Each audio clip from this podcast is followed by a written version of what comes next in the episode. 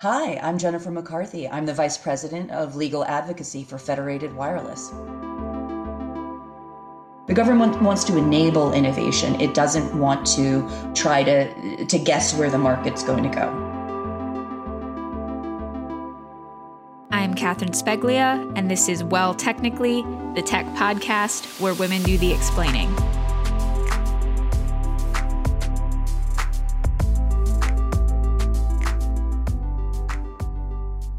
Hi, Jennifer. I'm so happy to have you with me today.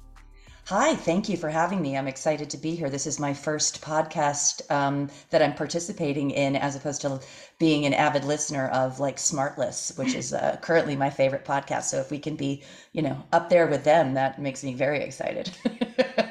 oh yeah, I wish. You know, trying trying to make this one of those podcasts that just takes off uh, no, I'm, I'm really excited to have you here. Happy to be your first your first podcast that's hosting you, and we're going to be talking kind of about the state of spectrum in the U.S. and some of the strategies around that.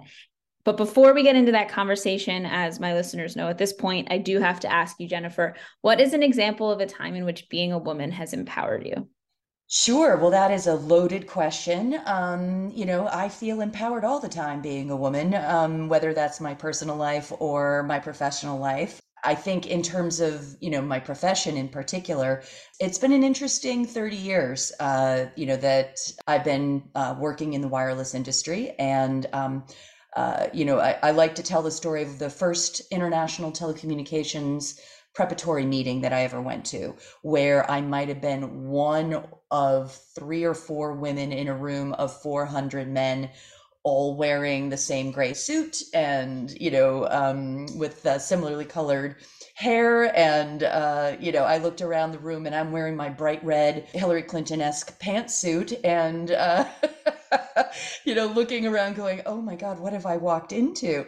Um, and, you know, you quickly look around the room for the other friendly female faces, make the connection, give the head nod, and then find ways to, um, to collaborate and to work together and support one another and um, you know I, I found that being a, a female in a, in a in a field with a lot of men and a lot of male engineers um, that the women can often help bridge um, gaps and bring consensus in ways that you know it might have uh, taken a lot longer or gone down a different path without our intervention and our ability to you know to help uh, bring people together and um, and achieve either compromise or you know find find some middle ground and some solutions. Um, so you know it's it's amazing to watch how that's changed over the years and to see just you know how much more female participation there is um, in uh, telecommunications issues and wireless issues in particular, and you know spectrum management, and um, it's a much more colorful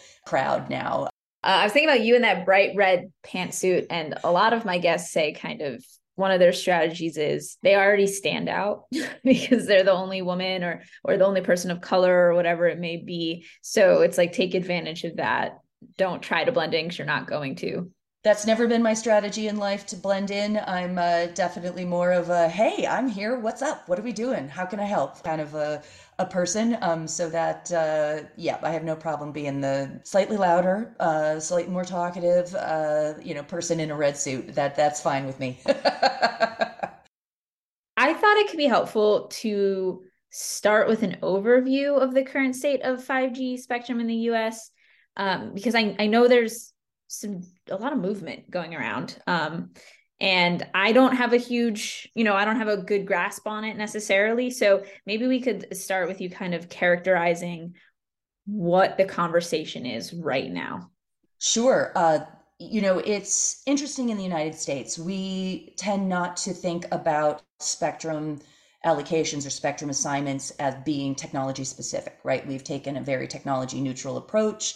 We allow licensees and users, generally speaking, to deploy whatever technology they want, um, subject to you know certain technical and service rules uh, to you know avoid any one entity um, you know overwhelming hogging the band or overwhelming their their fellow users. And i think that approach has really uh, done us a great service. Um, you know the the flexible use model that the the FCC has adopted.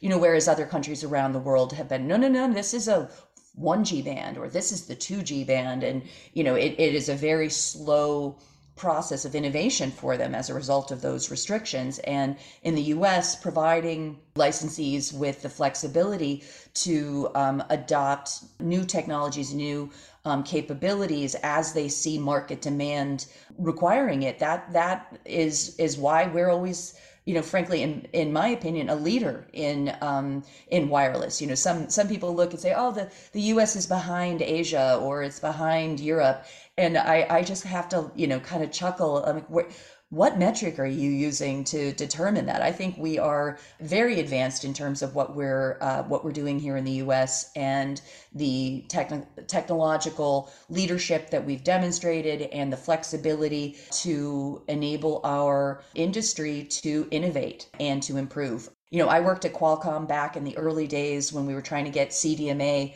accepted as a standard and the world was going in a different direction. They wanted gsm they wanted governments to dictate which which standard should be adopted and what band it should go in. And um, i was there to say no no no no. We're we're the rebel alliance. We're not the empire. You know we are here to let new technologies uh, get deployed and innovate and improve. And if you mandate a particular technology in a, a particular band you're you're absolutely stifling innovation. And I was so glad when we were able to convince other countries, other regions to follow a similar similar approach and and think more expansively about how to allow technology to develop at its own pace and not to stand in the way of um, of of those deployments. Now that being said, I know that was a long intro to this. Well, but- can I actually ask a question related to that first part? Why is it this way in the US? Why this flexibility? Is it that the the tech companies, the telecom companies are are powerful enough entities that they can kind of you know persuade the government to do it this way? Like why why do we do it so differently in the first place?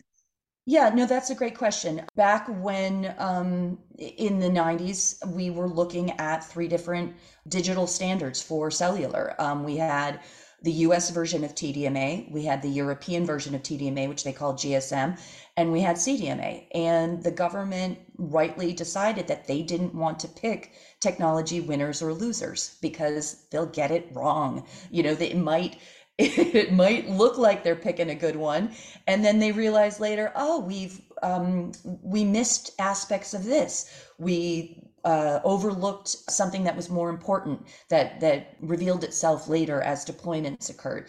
And so, by allowing all three of those technologies uh, to be deployed and to set up technical rules that would allow that, they let the market decide. And um, the market figured it out on its own. And CDMA ended up being the the winner at that time. And then aspects of the of the GSM uh, standard, um, you know, on the networking end ended up getting incorporated into that into the CDMA um, air interface. And you know the what we would now call IMT standards you know the 3GPP consolidated standard emerged from that. And now we you know we're all rowing in the same direction from a, a, a mobile technology uh, perspective and quit fighting each other and started figuring out how to um, bring bring new capabilities and new features uh, you know together to the next generation of standards. And it's um, you know i think proven to be a very successful model. So yeah so not picking winners and losers. I you know the government the government wants to enable innovation. It doesn't want to try to to guess where the market's going to go makes perfect sense. Okay, you can continue the direction you were going in before I. Sure, go. sure.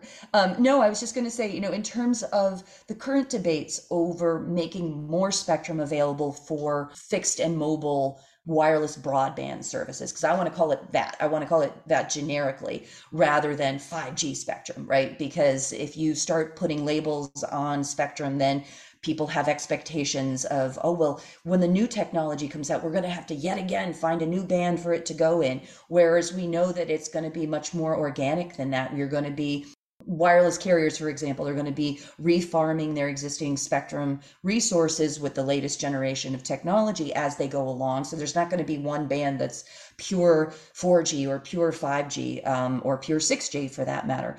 And then you've got the interesting dynamic of unlicensed technologies that are also evolving and are going to start um, competing and offering different features than you know what's going on with the um, you know the the mobile the, the, traditional mobile technology. So you've got the IEEE guys working on on um, you know Wi-Fi. You've got 3GPP working on both the licensed and unlicensed versions of four of 5G, 6G, et cetera.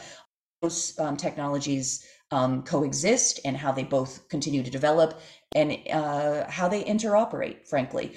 I find that fascinating and it's going to be an interesting interesting evolution to see how those those two different technology streams continue to evolve.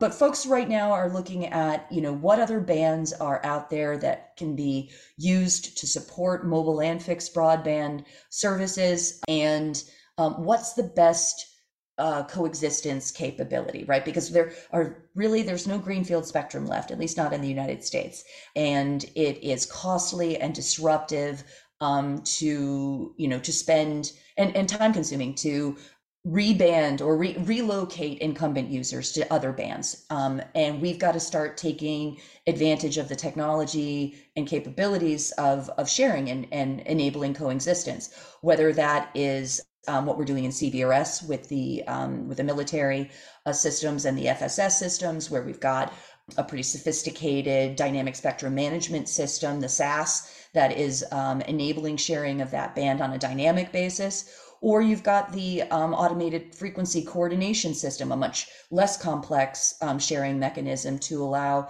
sharing in the six gigahertz bands for unlicensed systems. So again, we're, we're looking at both unlicensed and more traditionally uh, licensed or licensed by rule technologies, both being deployed on a shared basis with incumbents. And, you know, I think this is the trend that we're going to see uh, going forward. Whether, you know, it's for 5G uh, systems, for Wi Fi 6 and 7, or uh, whatever G, you know, 3GPP wants to put. you know, I know they're already, they're well into discussions about 6G and they're talking about 7G already. So, you know, who knows when that's going to happen. But again, you know, providing that flexibility so we can evolve as technology improve and as market uh, demands change, I think is going to be important. Great. Thank you so much uh, for providing all of that, that background. So as this all unfolds, which spectrum strategies are emerging as some of the most likely and what strategy or strategies do you personally recommend? Sure. Uh, you know, I think one of the things that the US is again um, taking a, a, leadership role in is coming up with new innovative licensing frameworks in addition to our technology neutral policies. And those licensing frameworks are looking for providing access options to users that that they can consider what meets their needs and in the time frame that they're that they're looking at. You know for the past 30 years we've done a lot of exclusive license um, by auction um, which has been a great way of getting spectrum out making sure that it's put to its best and highest use and enabling the deployment of nation competitive nationwide public consumer oriented mobile uh, mobile networks now we're shifting towards enabling new access options for private wireless, for example. The uh, again, the CBRS licensing framework where some of the spectrum is available on a licensed basis and some of it is available on a license by rule or opportunistic basis, but all subject to the same equipment interoperability requirements, um, really gives everyone and uh, their choice. It's like a buffet. This is all great food. I can choose uh, the food that I like, and I get to um, pick which which one I want to go for first, or what meets my business needs. Right? If I want to make sure that I've um, got more deterministic access, I might choose to invest in a license, in a PAL license but I might supplement that with um, with some GAA spectrum, or maybe you know, given uh, my you know use case or the geographic situation of my my um, application, I can I can use GAA spectrum on its own. Um, or maybe I want to supplement it with some leased spectrum from a PAL licensee. But having both of those options available with the same equipment ecosystem um, is really quite novel and one that we're you know starting to see other countries around the world consider and adopt um, you know they're doing it a little bit differently than what we're doing here in the us they're not doing license by rule they're doing more um, hyper local licensing but it it is again um, offering other users other um, end users opportunities to get access to spectrum rather than just um, uh, exclusively licensing on a nationwide basis or on a very large geographic area basis. And I think this is where the real innovation um, is is occurring, um, and that we should uh, we should continue down that path where we're always looking to provide a mix of actions every time we we look at it at you know at a new band. Um, and and and that's what I would recommend that that we can continue to do and to continue to innovate um, along those lines. You know i've only been in this industry for a few years and, and spectrum is one of the, the harder things for me to wrap my head around sometimes. So thank you so much for explaining it to me you got it. I'm I'm happy to do so. It is a tricky subject, and there's always more to learn, right? Um, you're looking at ways in which satellite spectrum could be um, could be managed and offering different licensing frameworks for that too. You know, I know the FCC currently has a, an NPRM out on how satellite spectrum could use be used to supplement terrestrial um, spectrum, and you know that that is very intriguing and i think we're going to see a lot more of that going forward too where you're going to get a an interesting combination of satellite and and terrestrial use and what kind of flexible frameworks can we put in place for that? How can we take advantage of cloud computing and dynamic spectrum management systems to make sure that that works seamlessly and that that we're we're not causing interference um you know accidentally but that we're maximizing the use of both kinds of uh, of frequencies and integrating those systems in an efficient way and similarly we're um you know, we're involved in another active proceeding that the FCC's got going on to use um, the five gigahertz band, for example, for unmanned and manned um, drones for you know UAVs.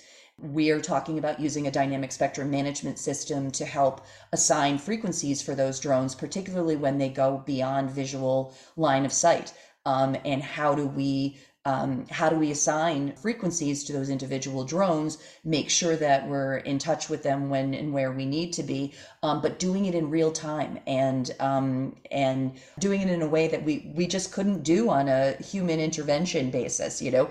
Um, so there are, um, I think, lots of interesting um, applications for the capabilities that have been developed over the past few years to handle our spectrum crunch, you know, for CBRS, for six gigahertz, that are going to start being applied to um, you know, to other aspects of wireless telecommunications, whether that's satellite or drones or who knows where else it's going to go. But I, I'm excited to be part of it, and it's and it's fun to think through those challenges yeah, it's really exciting. It seems like a great space to be in right now. A lot of exciting changes. So, again, thank you so much. It's been great talking to you. Likewise, thank you for having me.